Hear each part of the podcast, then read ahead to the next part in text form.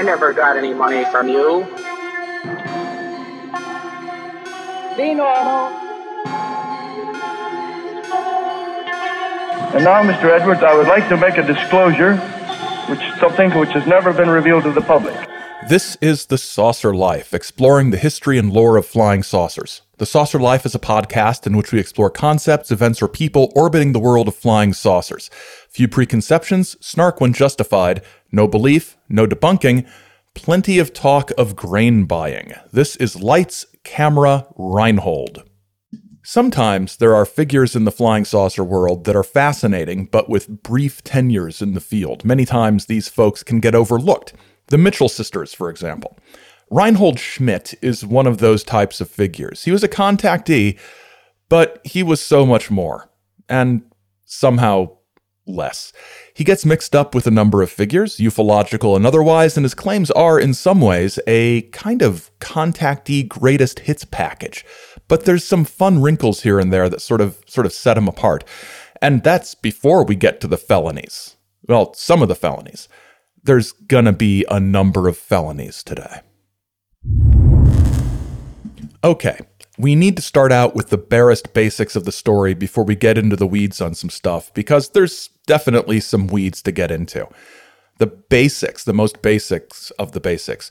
On November 5th, 1957, near Kearney, Nebraska, Reinhold O. Schmidt had an alleged encounter with a UFO and its occupants.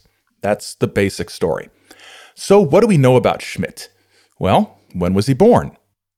And that's the first patch of weeds. A lot of the accounts from the time of his first encounter put Schmidt's age at 48.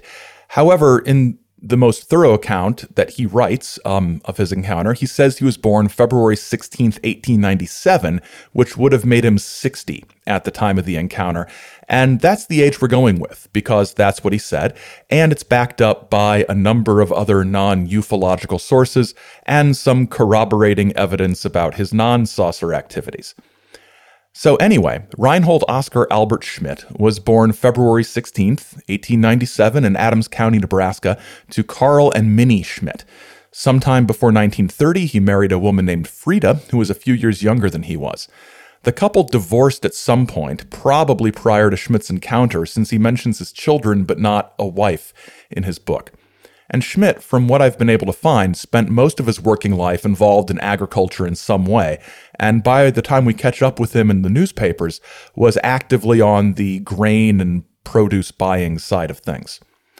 In terms of his appearances in the public press, let's start 7 years before his alleged encounter. In 1950, Schmidt was involved in two separate criminal enterprises in Greeley, Colorado.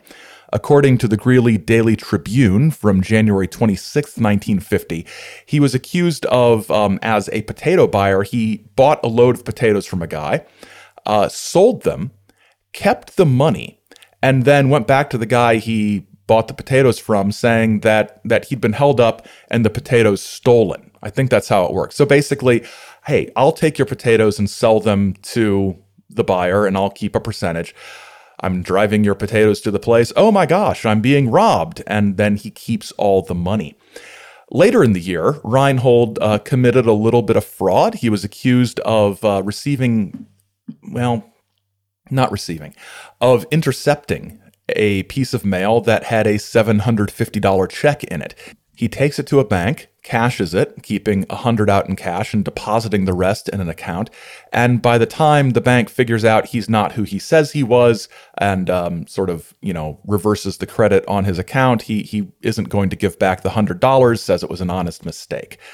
I couldn't find any report of any sort of trial or sentencing for these accusations, but there was an earlier encounter with the law that came out when the saucer story broke. This occurred in his native Nebraska in 1938, where he'd been sentenced to a couple years in prison for embezzlement. You may wonder why I'm bringing all this up. Am I just trying to poison the well to frame Reinhold Schmidt as a fraud before we get to his contact story? No, not really. What I'm attempting to do is provide some context for some of the things we're going to be seeing. Reinhold Schmidt's encounter was November 5th, 1957. On November 6th, the Lincoln, Nebraska Journal covered it in a story by Bill Heinel, a writer for the journal.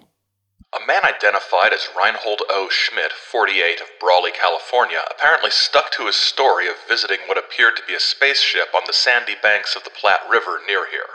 The grain buyer had undergone almost constant questioning since late Tuesday afternoon when he first made the report. Two men in civilian clothes who would not give their names spent a good part of the morning with Schmidt and an attorney. The men said they were special investigators of the Air Defense Command at Ent Air Force Base, Colorado Springs. The two investigators said they cannot comment on the investigation. They said tape recordings were made during their talk with Schmidt, and he made sketches, presumably of the mystery ship, for them, all of which would be returned to Ent headquarters for analysis. The men indicated they would inspect the purported landing site near the river.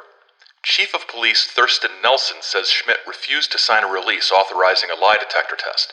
The police had planned to bring a lie detector from Grand Island. Schmidt asked for an attorney and thereafter was reported represented by Ward Minor of Kearney, who is also Kearney city attorney.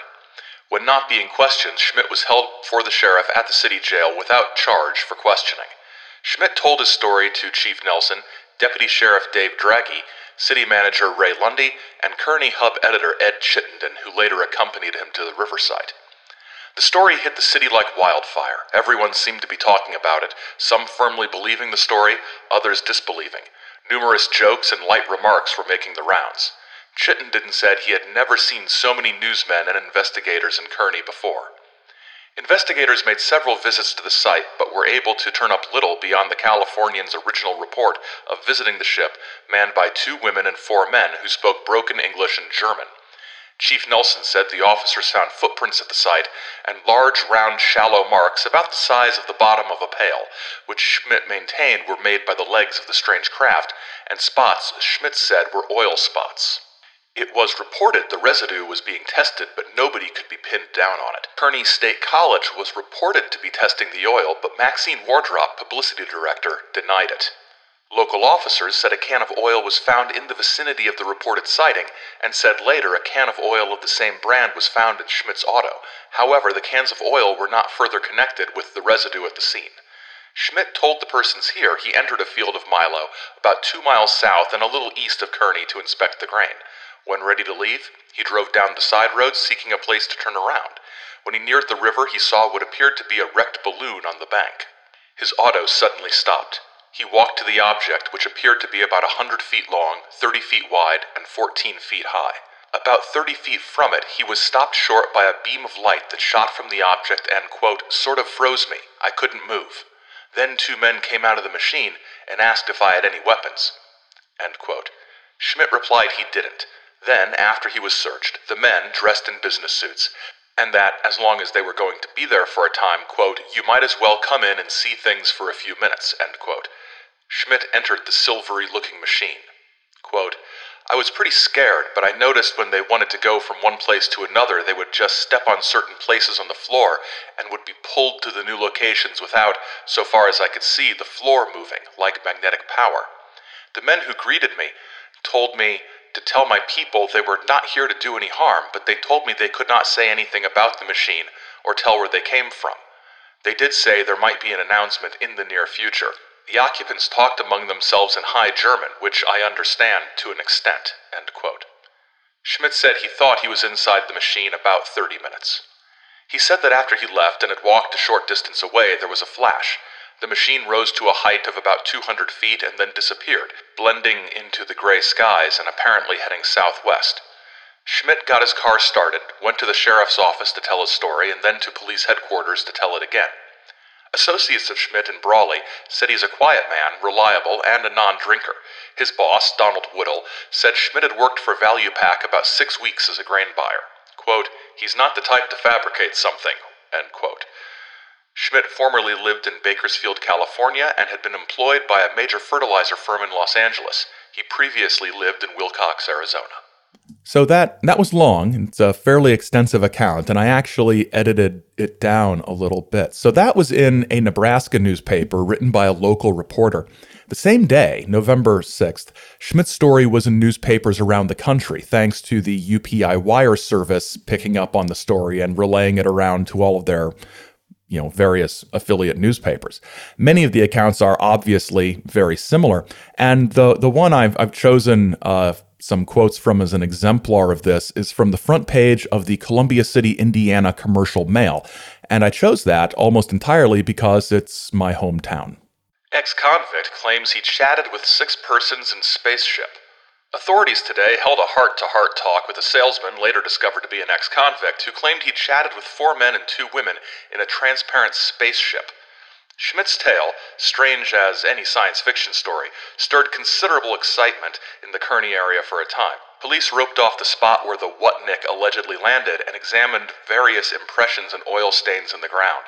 But curiosity turned to skepticism when Scottsbluff County Sheriff Steve Warwick revealed that Schmidt, a former potato buyer in Scottsbluff, Nebraska, was a former convict who had served time in the Nebraska penitentiary for embezzlement. However, Schmidt stuck by his story. Police said they held a heart-to-heart talk with him Tuesday night and planned further questioning today. Schmidt said the walls of the ship were transparent from the inside and contained, quote, a maze of dials, instrument, and wiring, end quote. He was in the ship 20 or 30 minutes. He quoted the spaceman as saying, "We'll have to be here a little while. You may as well come inside."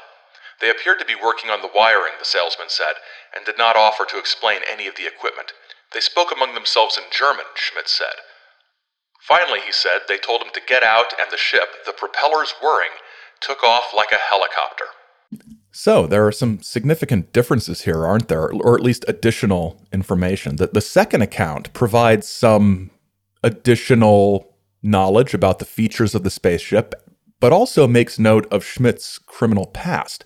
The first report omits the criminal element and provides way more information about the procedures and processes Schmidt went through while relaying his story. Another story from the Great Bend, Kansas Tribune on November 7th expands on the Air Force angle as well as Schmidt's legal past.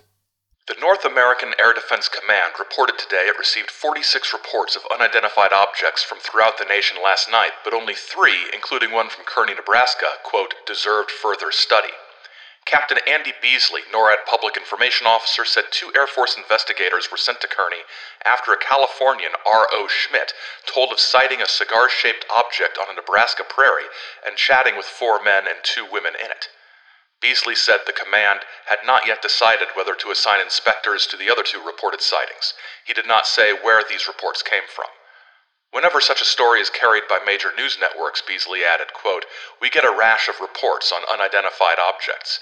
It only takes one report to set off such a rash, he said.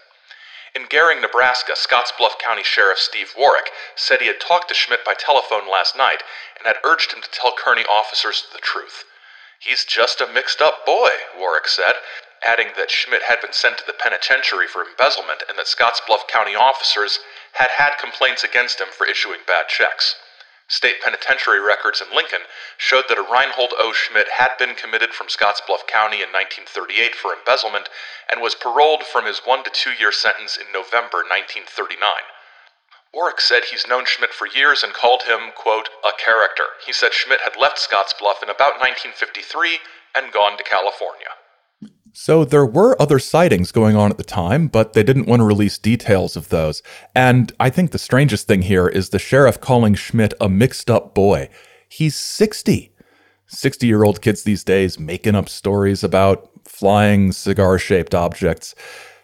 So fast forward, and in May of 1958, Schmidt told the story of his encounter in a booklet entitled The Kearney Incident Up to Now. It was edited by an Anna E. Kepi.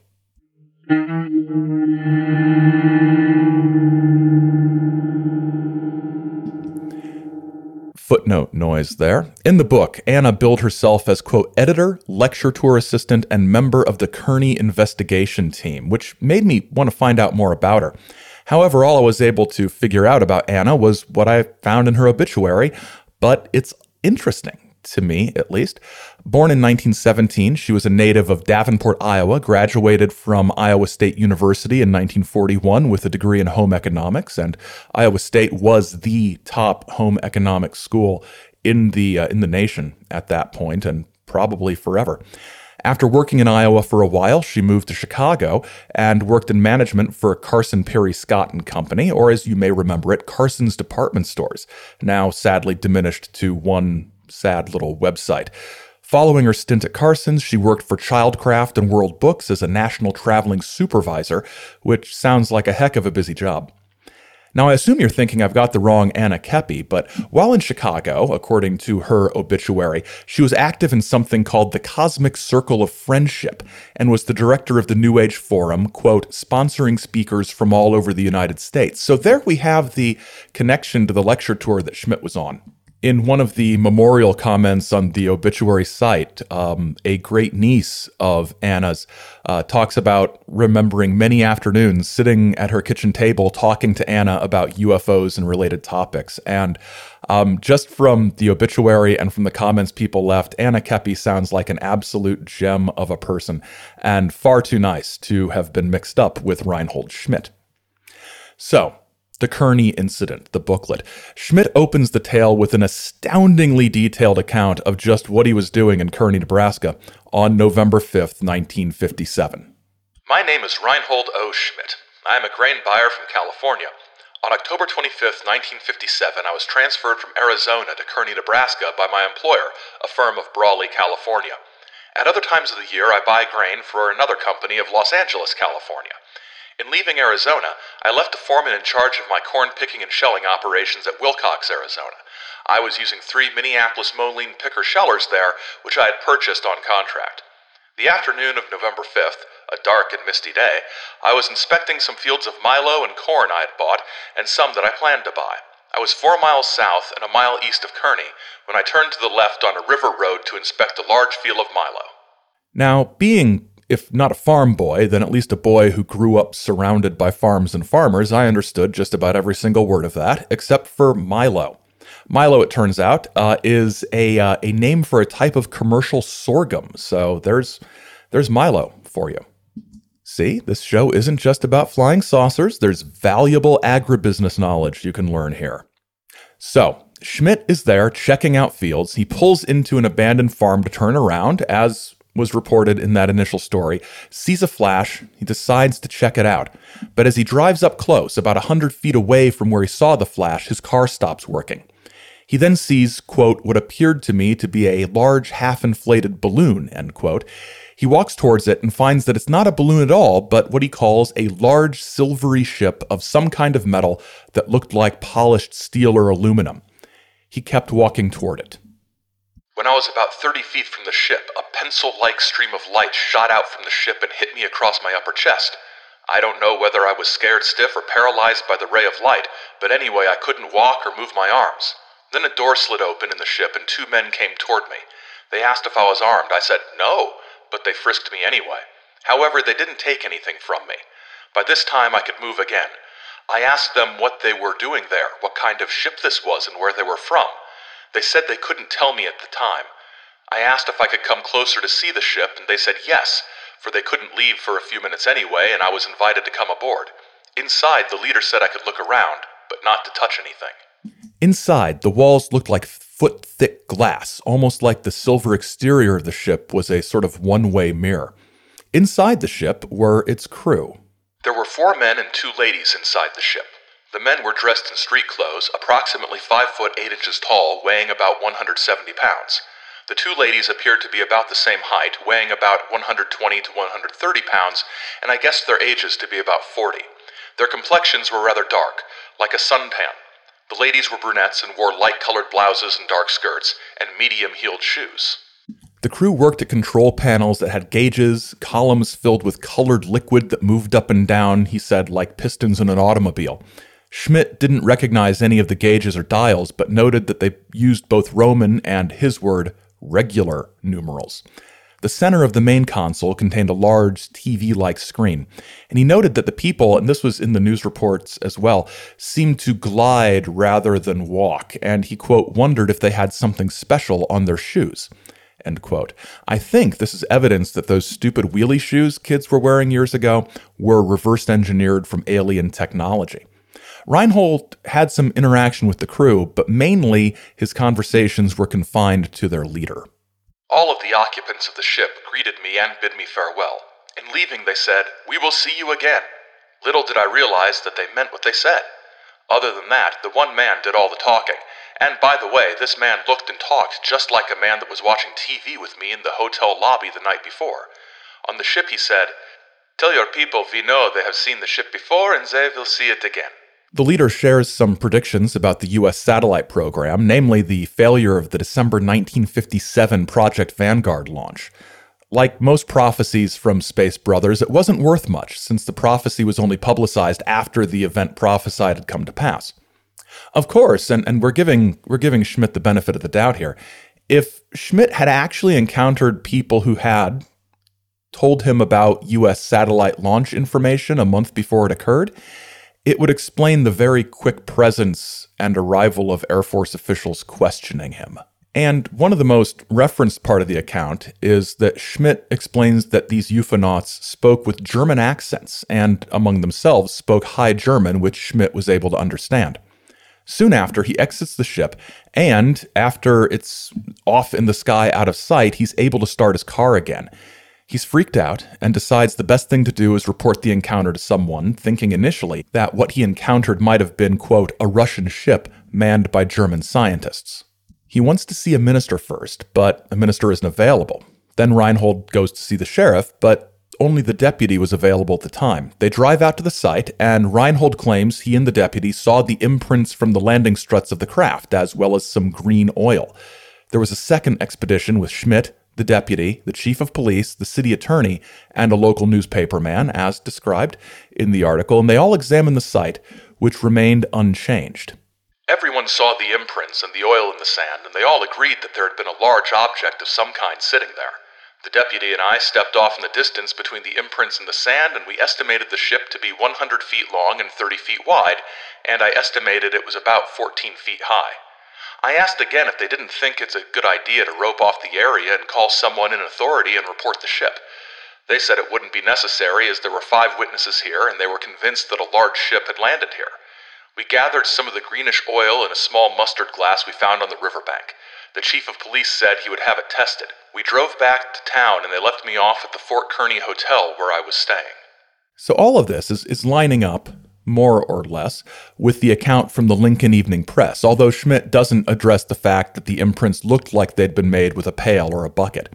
Schmidt recounts that he was called back into the police station to man the phones and answer questions from reporters all night. They said they actually set him up in a little office and all the phones routed to him and he would just talk to whoever called. Early in the morning, however, everything sort of changed as far as how the local officials felt about Schmidt's story. The activity continued all night until between 5 and 6 a.m. when the officials changed their story and suggested that I change mine too. I told them that they could change their story if they wished, but I wouldn't change my story unless it was for the security of the United States. This they couldn't prove, so I stayed with it. Then they asked me if I'd take a lie detector test.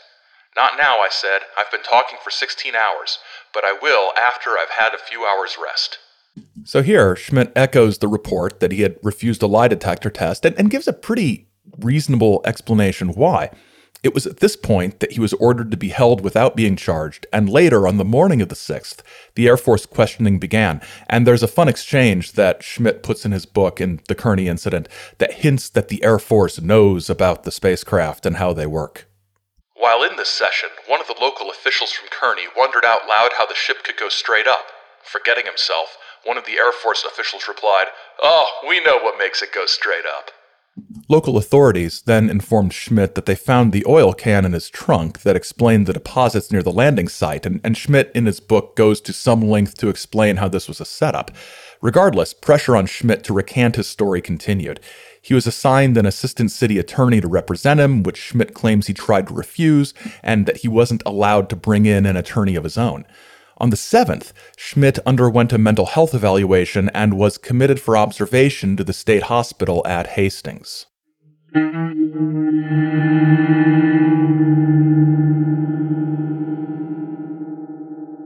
I should note here that I did look into getting the records on Schmidt from the Nebraska State Hospital System, but those records are restricted for 75 years from the last date of entry in the file, and I will try to remember to get that information in 2032 and update you. So he was at the Hastings State Hospital for 12 or 13 days and then released. He went back to his job, and his boss said that everyone was behind him. They all believed his story. And then he has another encounter. This would have been, according to Schmidt, on February 5th, 1958. His car again stopped of its own accord, and in the meadow next to him, the ship landed. Reinhold says the man who was in command from his first visit popped out and asked if Schmidt could do them a favor.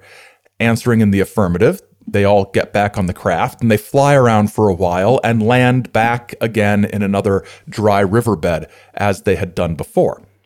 There, the space commander tells Schmidt that the spacemen need answers to three important questions. 1. What would the United States do if other planets were to set off atomic bombs and to start Sputniks and other satellites flying around which would affect the Earth and interrupt its radio and TV operations and other devices? 2. What was the plane carrying that disintegrated over the Pacific on the way from San Francisco to Honolulu, besides passengers?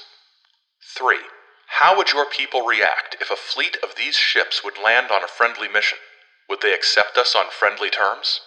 Schmidt promises to get the answers, and when he asks how he can contact them, is told the space folks will get in touch. They'd been monitoring his brain patterns and could use this pattern to find him in the future, anywhere he might be. In this passage, Schmidt talks about how his relationship with the space people had developed a little bit and his own leeriness of telling more stories about his encounters. Although they asked me no questions the first time we met, they seemed to know all about me. And the second time, they greeted me by my first name, Reinhold. I told them about all the trouble I had for reporting their first visit. Yes, we knew about it, I was told, and we were standing by. If they hadn't released you from the hospital by a certain time, we would have put on a mass demonstration over Kearney and made ourselves known. Following this encounter, the heading for this section is Schmidt Learns from Experience. Reinhold bypasses the authorities this time and takes his story straight to the folks on the saucer scene, in this case a Major Wayne Aho of an organization called Washington Saucer Intelligence.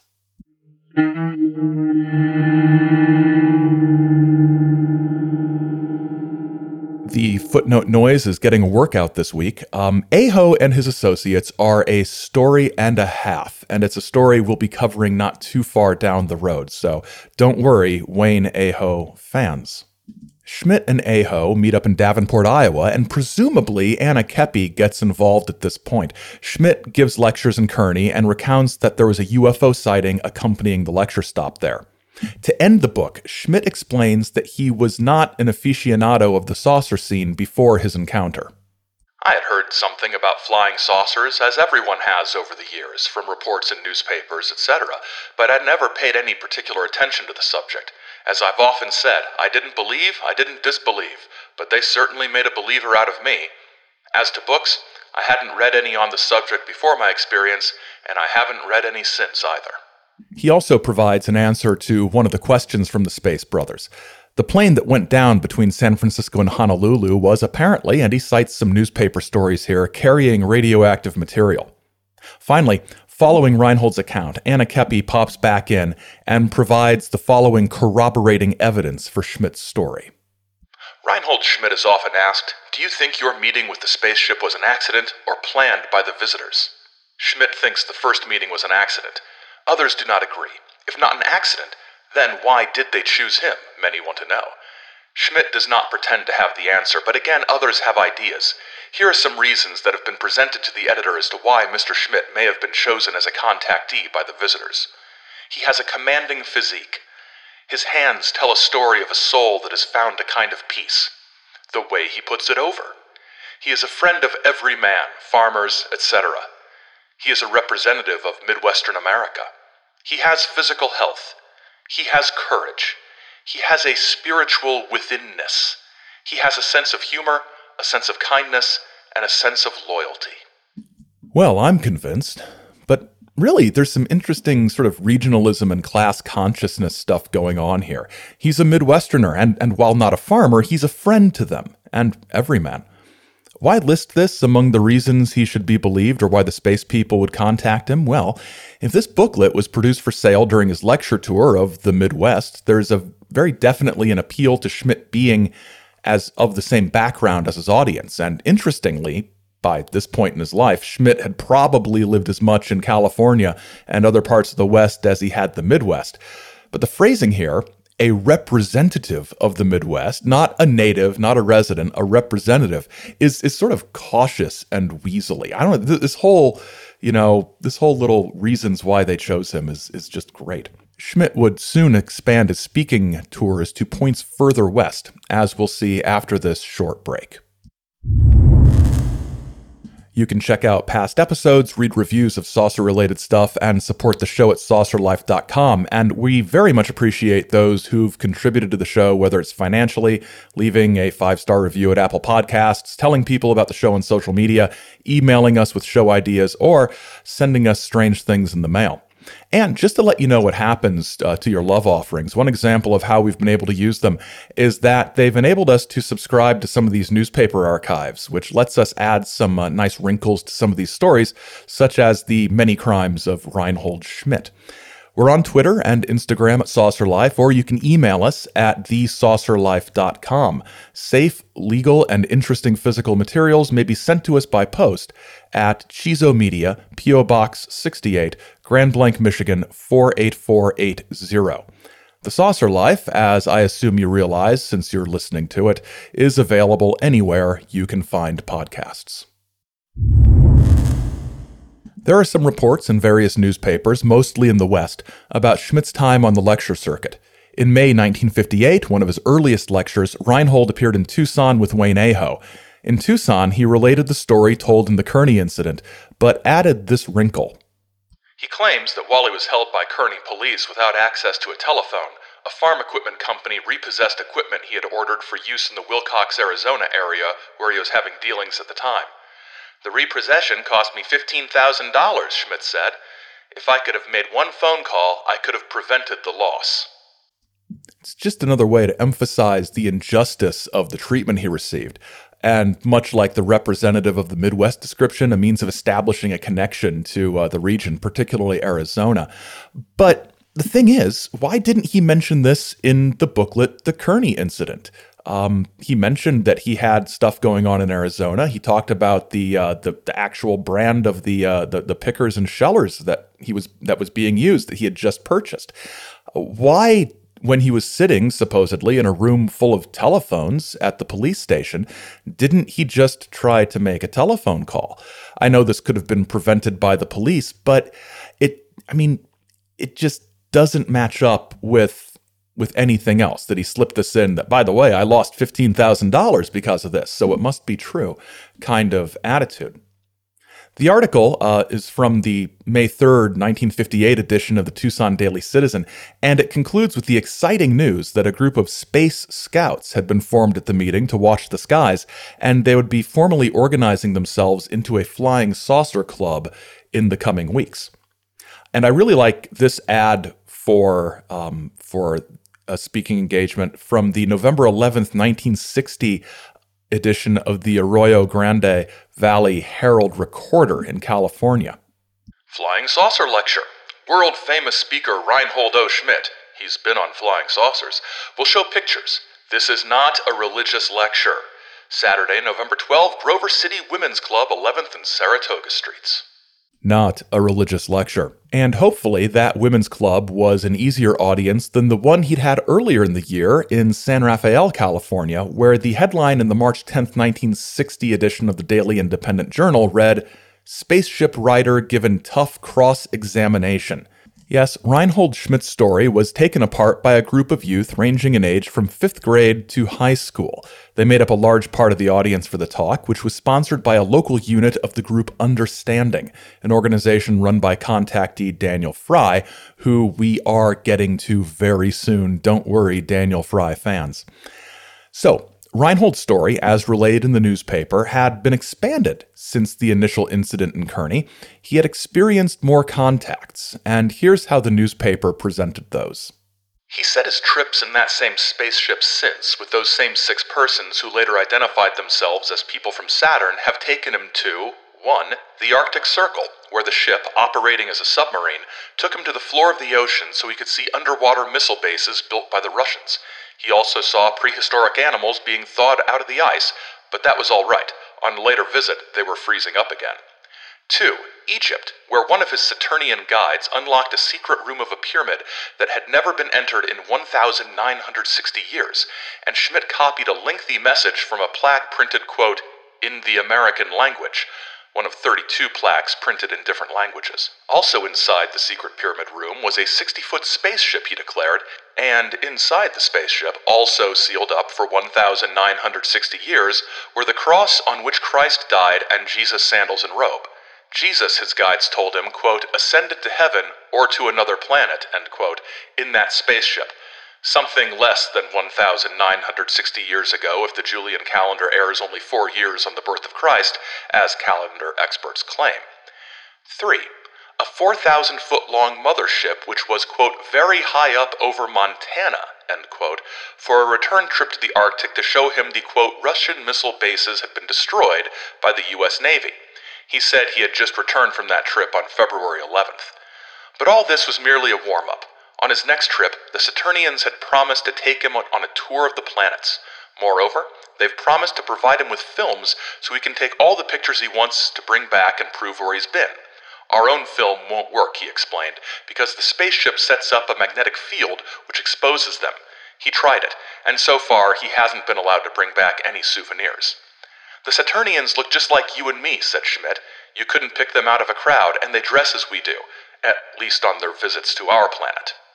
So, after a couple of years, we have a planet of origin for the beings, and as well, we see that Schmidt has been getting into the ancient astronaut side of things. In particular, his ideas here, especially about pyramids, echo quite a bit of our old pal George Hunt Williamson, and very mysteriously, Schmidt is saying some very similar things to what Williamson was saying in his recently released book, Secret Places of the Lion.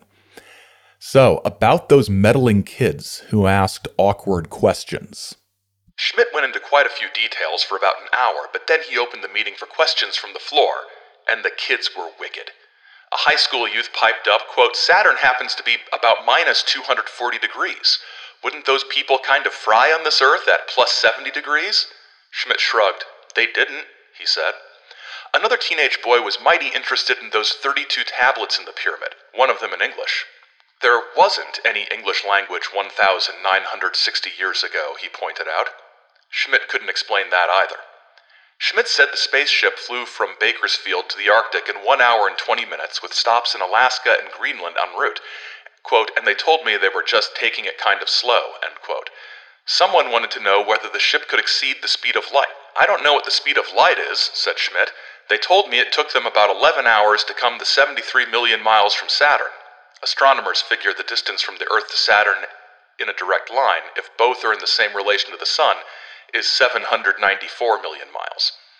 What's the real name of their planet? Asked another teenager. They told me Saturn, replied Schmidt. Said the youth, disappointed, they got that from us. And then there was a young boy, about a fifth grader, who kept insisting that Schmidt should have brought some souvenir out of that secret room in the pyramid. He brought it up repeatedly. Finally, Schmidt declared, you couldn't get nothing out of that pyramid. You couldn't get it past the guards. These additional encounters would appear in My Contact with the Space People, a slightly longer booklet Schmidt would release in 1961. The first part of the booklet recounts his original story as told in the Kearney incident with a bit more detail. One significant or substantive change in this version here is that the man in charge of the craft with whom Reinhold speaks is given a name. Sort of. He'll be known as Mr. X. Why Schmidt thought it necessary to give him a name is unclear, but it does make for smoother reading, which is reason enough. In another major change, Schmidt makes it very clear that from the very first encounter, they told him that they were from Saturn, which didn't come across in earlier tellings at all. The contacts pick up again, he explains, in April 1958. Following a lecture in Tulsa, Oklahoma, Schmidt is drawn to a black MG Roadster sitting at the corner. Who should be sitting in it but Mr. X and one of the ladies from the spaceship? After we greeted each other, Mr. X asked if I would like to take a little ride with them. I told him I would be delighted to, and I got in the car. We drove about 6 miles down the main highway, then turned off the pavement onto a dirt road. There ahead stood a big silver spaceship. As we approached it, a beam of light shot out from it. Mr. X dropped his hands from the steering wheel, and the car was pulled up the ramp via the beam into the ship. We didn't have a flight this time, but instead remained aboard right there where the ship was landed. For about 2 hours we talked. Mr. X very graciously accepted the answers I gave him to the questions he had asked. We discussed many things, including some information which I do not yet have permission to reveal publicly. However, I want to mention this contact as a matter of record, and I look forward to the time when I will be allowed to explain the reason for their visit at that particular time. I don't believe he ever got the chance to reveal that particular bit of information, but I do like the idea of the car driving up a ramp into the spaceship. The cutaway diagram of the ship in the book, however, shows a car that looks more like a VW Beetle. Not quite, but that's the closest approximation. It doesn't look like an MG at all. In June, he has another contact with Mr. X, and in here are some clues for what would be coming down the road for Reinhold. Then he asked me if I could be ready by that evening to leave for the Arctic Circle. I told him that I would have to make a few phone calls and then I could meet him. He suggested that I drive to my rock quarry off Highway 6, about 40 miles north of Mojave. Incidentally, my Saturnian friends were instrumental in my getting into the quarry business. I have 4 quarries now, which they pointed out to me and helped me to acquire. They showed me how a valuable metal could be extracted from the rocks of one of the quarries. This metal is similar to that which the Saturnians use in the construction of their spaceships. When certain improvements in our social and economic systems have been made, which will qualify us to associate with those people who have already learned how to work and live together in peace and friendship, then we of Earth will be able to use this metal in the construction of spaceships in which we also can visit other planets. Reinhold is getting into the mining business. Interesting. That won't come back to haunt him at all. So during this trip, they went to Greenland, to Alaska, to check on mineral deposits, and also the Arctic Circle. And we get into some more familiar contactee territory with discussion about atomic weapons testing. In just 1 hour and 20 minutes, we were over the Arctic Circle. Mr. X pointed out many things of interest. I saw a place where there had once been ice caps over 1,000 feet high. Today, that area is water. This reversal was caused by the blasts of atomic bombs, which so changed the atmosphere that the great ice caps began to melt. There have been many atmospheric changes in a relatively short time. Because of these changes, some of our former vast frozen areas have now become warm and tropical. The Arctic has been extremely cold for thousands of years, but now it is beginning to thaw. Continued testing of the A-bombs could further upset our weather, and even our planet's stability on its axis, which, unless prevented, could lead to unimaginable destruction. When you have actually seen some of these changes for yourself, you realize what is happening to the surface of the Earth, and what more could happen very soon unless something is done to change the trend of man's folly. Looking down on that boundless and changing Arctic region was an awe-inspiring, thought-provoking experience. I think it's refreshing to get some perspective on this that's a little less focused on the upsetting of the cosmic balance and focused more on terrestrial and practical things, such as the melting of the polar ice caps. On this trip, Schmidt also learns that the space people would not permit any atomic war between the U.S. and the Soviet Union, that they have the means of stopping them and throwing a nation's weapons back at them if they try to launch them. They would do so, however, only if the fate of the galaxy was threatened, but they don't sort of explain how that would be. Any lasting peace, however, has to come from within humanity, regardless of the Saturnians' ability to deflect or redirect nuclear weapons. Permanent change has to come from within us. Also, the Saturnians have a device which was cleaning up radiation from our atmosphere, which was, pretty nice of them. Reinhold is then served some coffee. The coffee maker, which is identical to a standard percolator but without a power cord, uses the same free energy that powers the ship. There are a few additional adventures recorded in the book, stories similar to those told at the California talk where Schmidt was peppered with questions and skepticism. He learns also that great cataclysms are coming, and that the end of the present Earth cycle will come in 1998, and that the period from 1958 to 1998 was, quote, a preparation for the coming of the master. Schmidt ends his book on a somewhat positive note. To you who accept these things, I say that there is much to be done. If you wish to be an active part of the establishing of a harmonious, peaceful, and abundant life on our earth for all people, your sincere desire will lead you to the right place to be of service.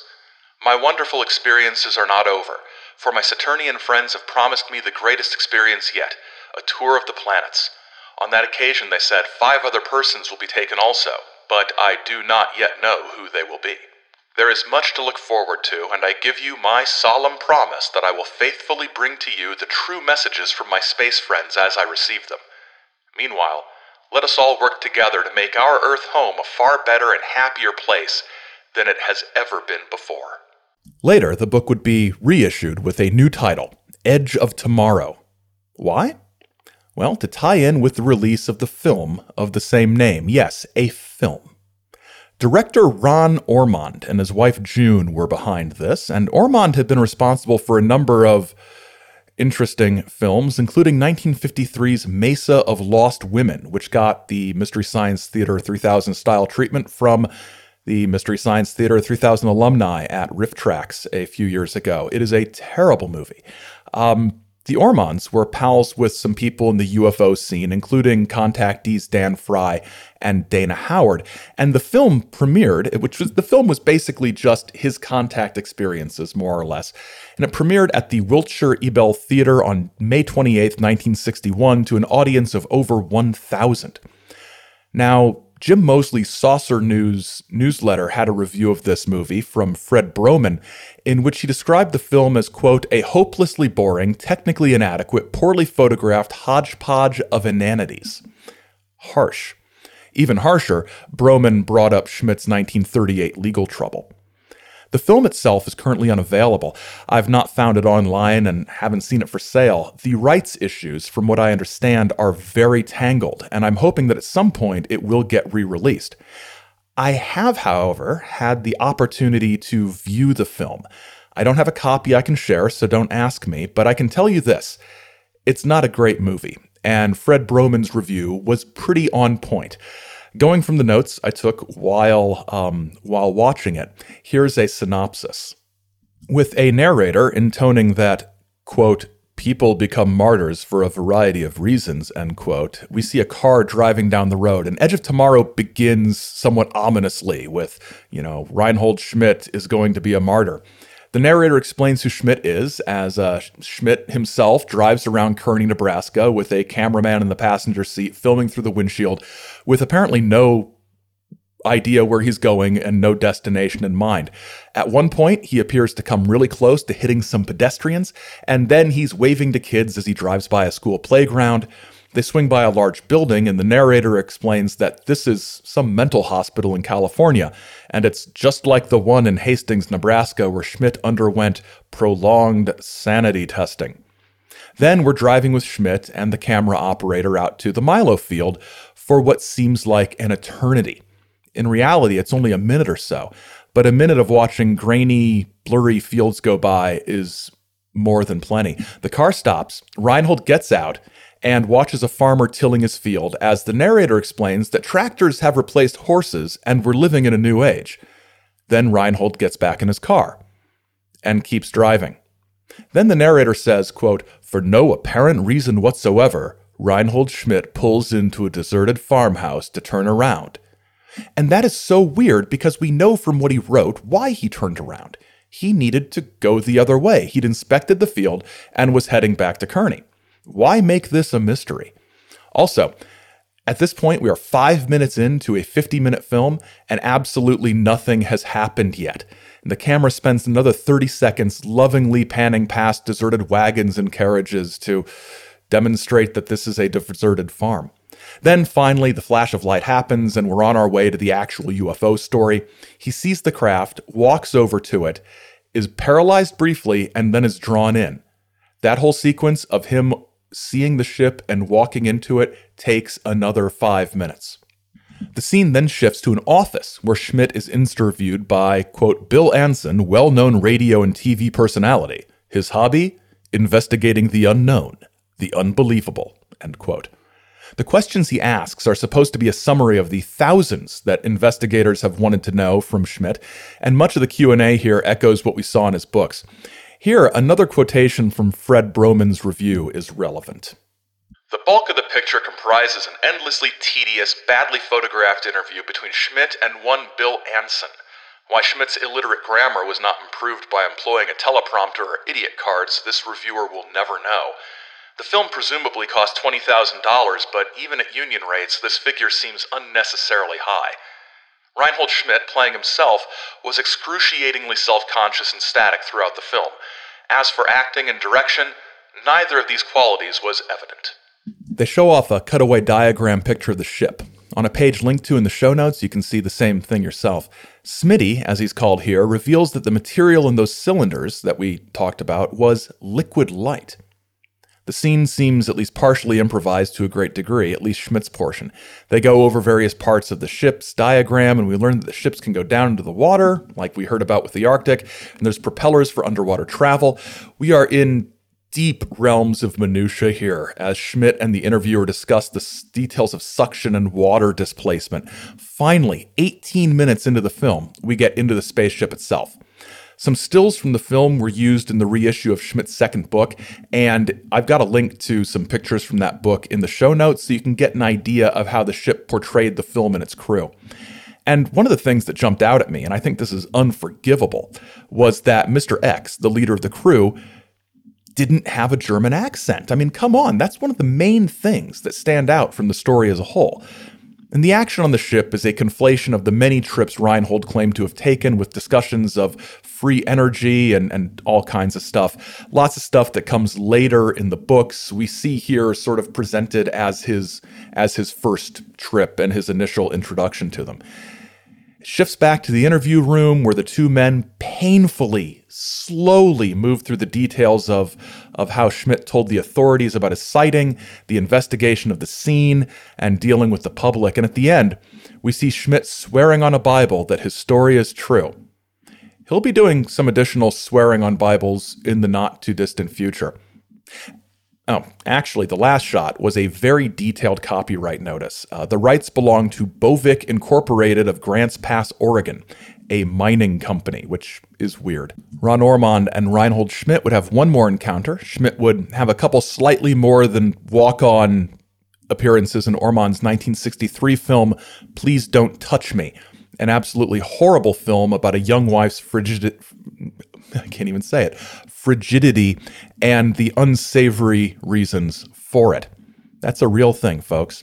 In the interests of ufological thoroughness, I have viewed this movie, and it is bad. It is super bad. So, Reinhold Schmidt has speaking engagements, he's got books, he's got a movie that's going to be coming out.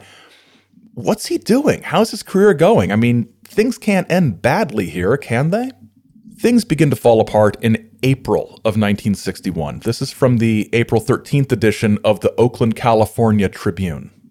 Flying saucer passenger held in $5,000 bunco ride. A dapper 64-year-old man who claims he's been all over the world in flying saucers was brought back to Earth today and jailed on 2 counts of grand theft in Oakland. Reinhold O. Schmidt was arrested in Bakersfield and returned here last night. Oakland Police Inspector Lester King said Schmidt misrepresented himself to Ava Newcomb, 50, of 4185 Wilshire Boulevard, in obtaining $5,000 for 2 mining ventures last year. Here's how Schmidt got $5,000 from Mrs. Newcomb, according to King. Mrs. Newcomb met Schmidt at one of his lectures in Oakland. She became interested in a mine bearing pre-energizing crystals after he displayed what he called a sample of the material. She gave Schmidt $2,000 to buy the mine. About 3 weeks later, Schmidt returned and told her he was just back from a trip to Alaska aboard a flying saucer from Venus and recounted stories of little green people, Geiger counters, and other special equipment. He told the woman that with the special equipment he had discovered the richest vein of gold ever found in Alaska. Schmidt told Mrs. Newcomb that for $3,000 he would locate the claim and put it in their names. 3 weeks later, he returned to tell her he had gone to Alaska to file the claim, but was told he would have to establish residence for 6 months. He explained he used her $3,000 to buy a house trailer and hire an Eskimo to live in it to make the claim legal. Schmidt was found living well in the Padre Hotel in Bakersfield. Inspector King, asked by a reporter in Bakersfield how he intended to return with Schmidt to Oakland, replied, quote, "Maybe we'll go up in a flying saucer with little green men." So all of this mining talk starts to make sense. In fact, I didn't mention it before, but in the film, the narrator, when he's explaining who Reinhold is, says that he's not only a grain buyer, but involved in the mineral business. The story would get even better, or worse, depending on your point of view. This is from a few days later, May 2nd, 1961. Saucer passenger held to answer. Reinhold Schmidt, who claims to be a veteran of flying saucer travel, was held to answer today to 2 counts of grand theft.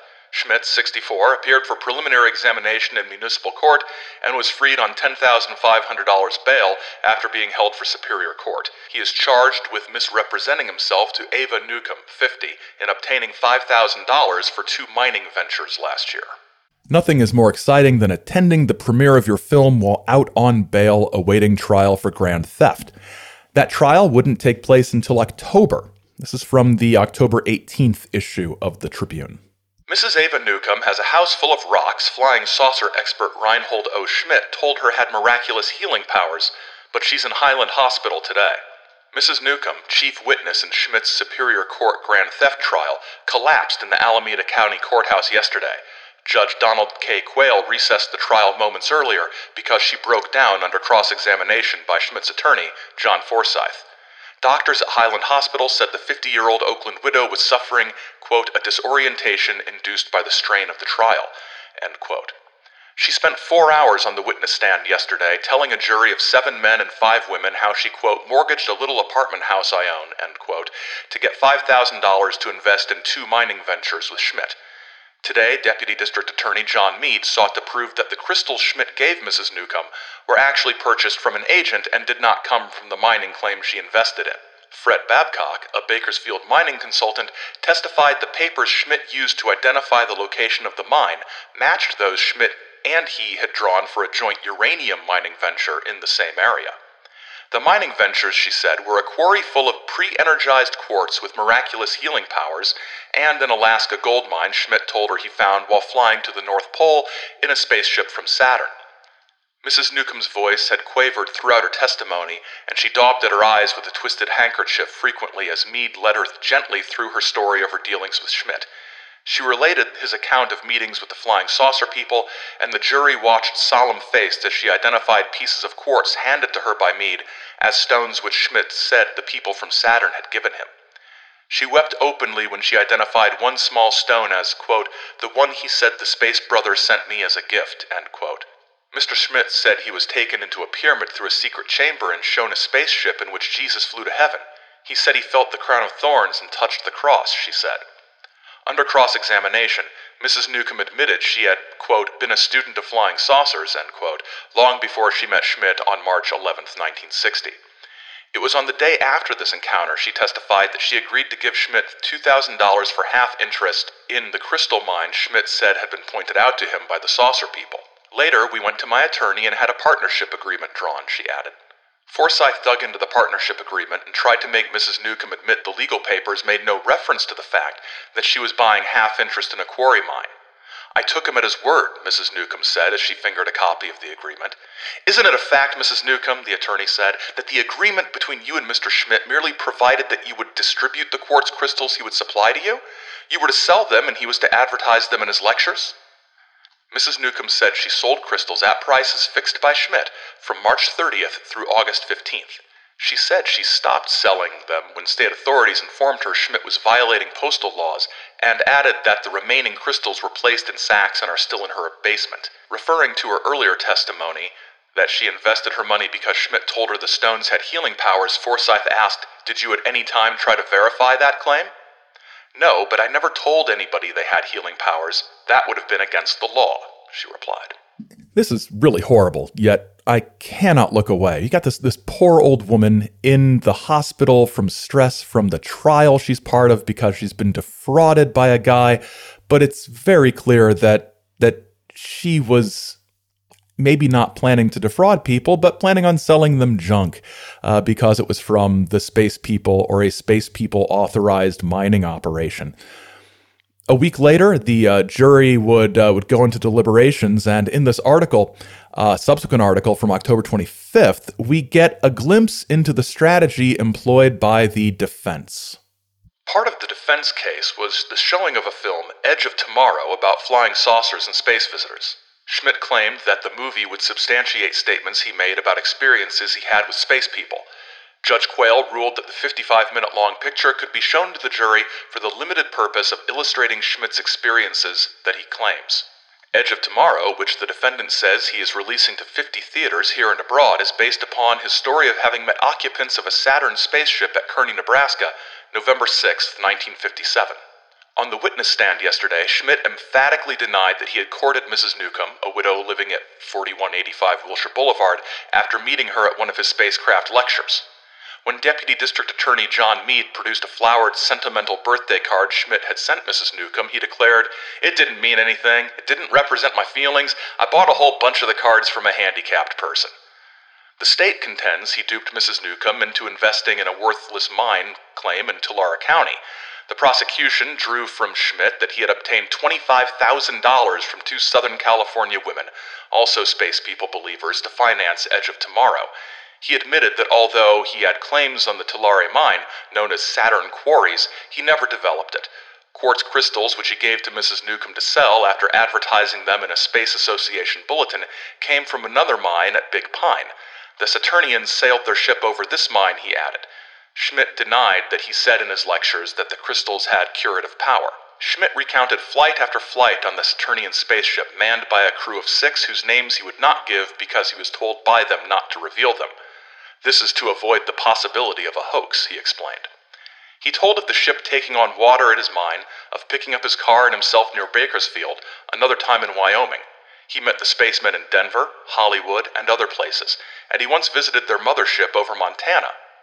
The witness said the trips included 2 flights to Alaska, a stop at Greenland, a plunge into the Arctic Ocean to keep track of Russian submarines building missile bases, and a flight to Egypt where he saw the Cross of Christ.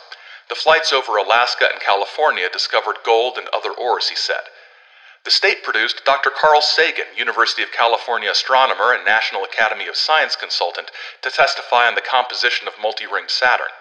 That planet, the savant said, contained noxious gases in such quantity that a human being could survive for only a brief period. Yes, his defense was showing the film Edge of Tomorrow. That cannot have endeared him to the jury. Having seen the film, that I would vote guilty just based on the film. Any man who thinks this is a good defense needs a better lawyer. Schmidt comes across here as part lunatic, part absolute scumbag. Mostly scumbag, let's be honest. It took a few hours, but the jury found him guilty. Later, he'd be sentenced to 1 to 10 years in prison, and I wasn't able to find out how long he actually served, but he moved back to Nebraska, where he died in 1974.